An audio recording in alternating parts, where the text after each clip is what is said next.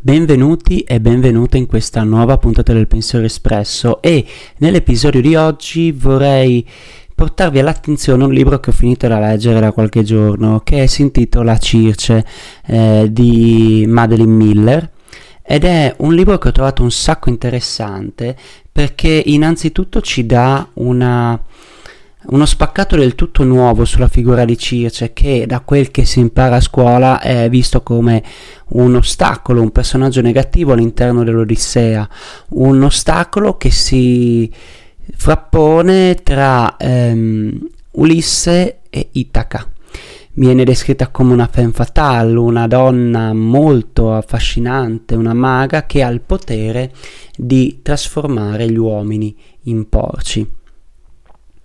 Ora, il libro invece, grazie anche agli studi e alle fonti della Miller, eh, ci offre appunto una versione aggiornata, potremmo dire, della Circe come una maga molto molto umana, ma questa cosa qua la vedremo in corso d'opera durante la puntata.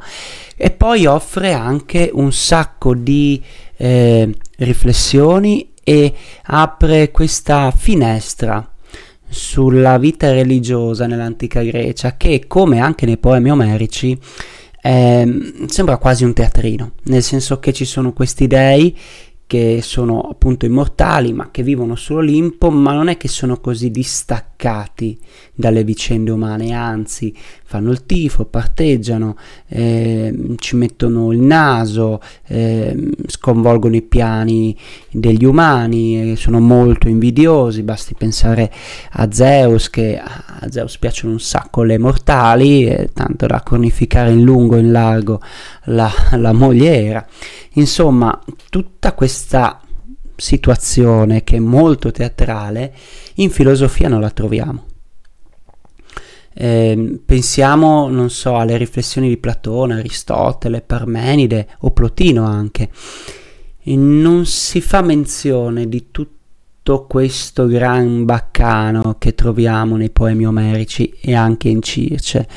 Questa sovrabbondanza di divinità e così via non c'è nella riflessione filosofica. Basti pensare al demiurgo di Platone o al primo motore immobile di Aristotele, all'essere di Parmenide, all'uno di Plotino.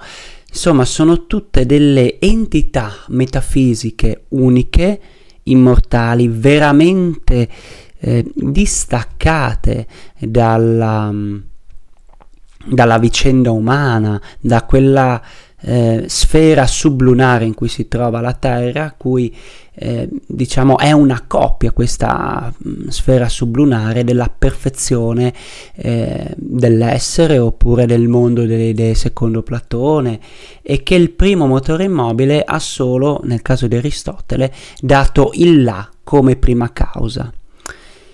Quindi abbiamo anche un divino che è, mm, secondo anche le varie sfumature delle differenti riflessioni, eh, creatrice, che è un divino che crea. Invece nei racconti omerici, nei, nei, nei racconti omerici il divino distrugge, è invidioso, eh, litigioso, non fa prosperare ma appunto distrugge. Inoltre, all'interno della riflessione filosofica eh, troviamo anche dei pensatori che sono apertamente atei, come per esempio ehm, abbiamo Democrito, il primo atomista che ehm, elabora nella sua teoria il fatto che anche la nostra anima, al di là del nostro corpo, chiaramente anche la nostra anima è composta da atomi e quindi anche gli dei devono essere composti da atomi perché ehm, secondo Democrito la legge che sottostà al reale è quella atomistica, cioè che tutto ma veramente tutto è composto da atomi. Oggi diremmo che Democrito è il primo riduzionista, cioè quel pensatore che cerca di ridurre a un unico principio fisico tutto il reale.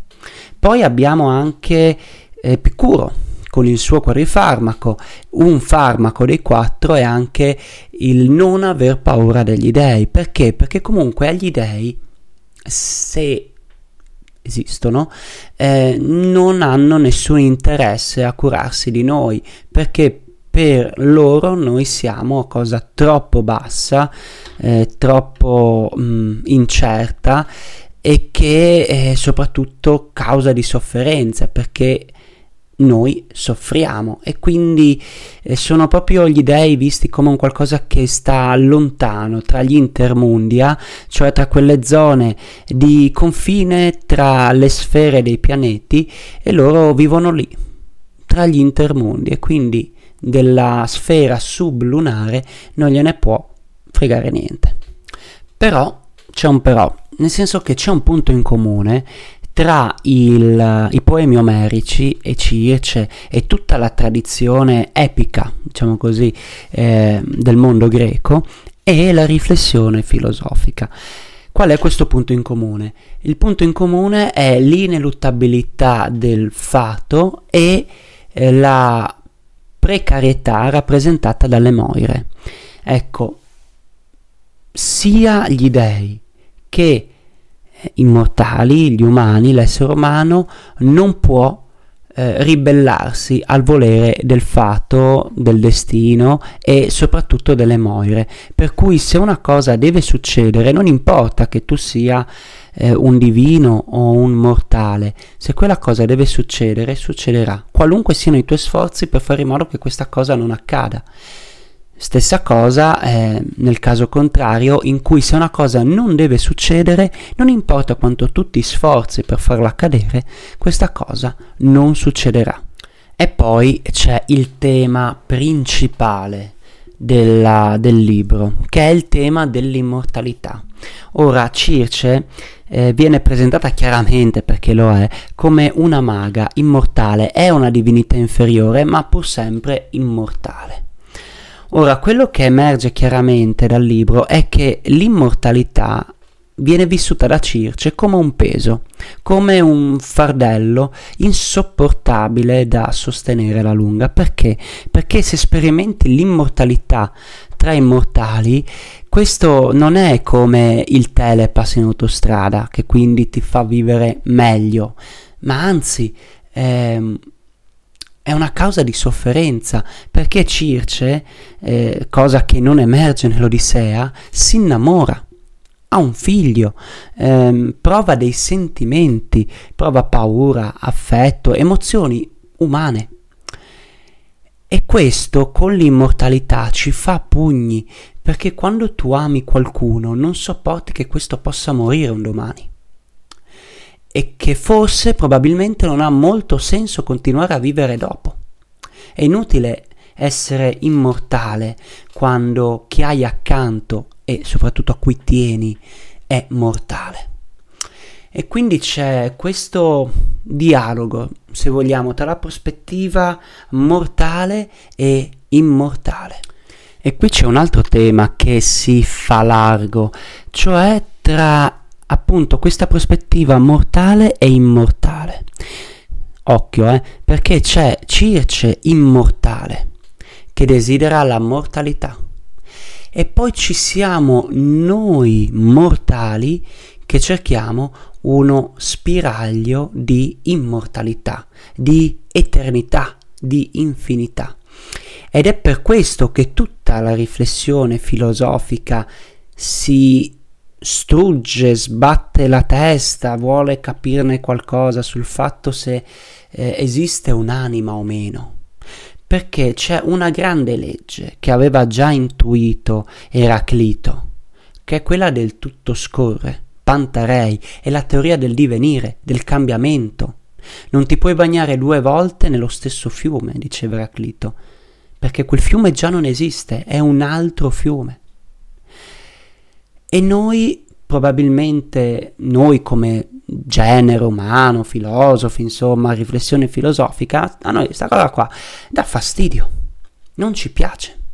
Perché ci stordisce l'eccessivo cambiamento, eh, ci dà la testa. E quindi ecco che noi ci mettiamo alla ricerca di qualcosa di più profondo, che sia quasi una radice per noi, perché è vero, cambieranno le foglie, caderanno le foglie, ma le radici sono ben piantate nel suolo, E questa urgenza della ricerca dovrebbe essere universale, trasversale, perché così è stata per tutta la storia dell'uomo. In altri termini, la ricerca filosofica non è altro che l'insieme di tutte queste ricerche, una dietro l'altra, e tutti, da Platone a Kierkegaard, da Talete a Kant, da Eraclito a Heidegger, si sono tutti messi alla ricerca di qualcosa che non cambi. Tutti hanno cercato qualcosa che rimanga. E magari qualcuno ha trovato una risposta eh, che poteva dare una certa speranza, qualcun altro invece che diciamo peggiorava la nostra condizione esistenziale, ma tutti hanno eh, cercato e trovato qualcosa in tal senso. Per cui questa ricerca non è eh, un qualcosa che interessa solo i credenti, ma eh, interessa anche gli atei, i nichilisti, gli illuministi, gli stoici, chiunque ha bisogno di cercare in tal senso.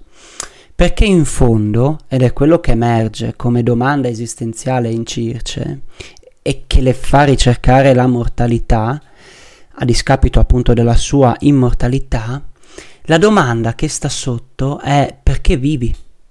Perché stai vivendo? E tutti devono arrivare a farsi questa domanda. E tutti devono cercarvi una risposta che abbia un senso, che abbia un significato. Per cui in contrasto a questo cambiamento noi andiamo alla ricerca del sé, di noi stessi, che in altri termini eh, non è altro che un qualcosa che non cambia, qualcosa che noi ci mettiamo mani e piedi ma non può cambiare. E se un domani ci rendiamo conto che questa cosa purtroppo deve cambiare perché è cambiato di nuovo qualcosa, che quello che noi pensavamo non dovesse cambiare alla fine anche questo era soggetto al cambiamento, lo facciamo con grande dolore, con grande sofferenza ed è per questo alla fine che non, è, non, c'è altro motivo per cui noi soffriamo, perché siamo sempre alla ricerca di qualcosa che non cambi, non cambi. Ed è questo il paradosso che ho trovato in Circe, per cui, ehm, per cui noi mortali cerchiamo qualcosa di eterno e invece l'immortale vive questo, questa condizione come molto simile alla morte. Bene, non ho altro da aggiungere sinceramente, questo è tutto e leggetevi Circe perché è bello, è un romanzo che scorre bene, scritto molto bene e poi ci troviamo anche queste chicchette, ecco. Bene, questo è tutto e noi ci sentiamo con la prossima puntata del Pensiero Espresso.